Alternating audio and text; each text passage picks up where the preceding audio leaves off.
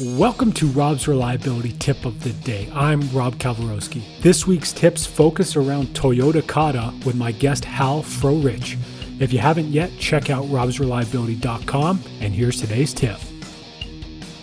Your number one, a lot of people don't think scientifically.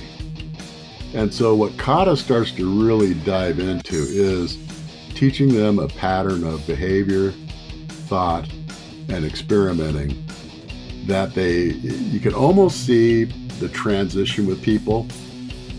In my own plants, after about 20 or 30 days, people actually start talking this way.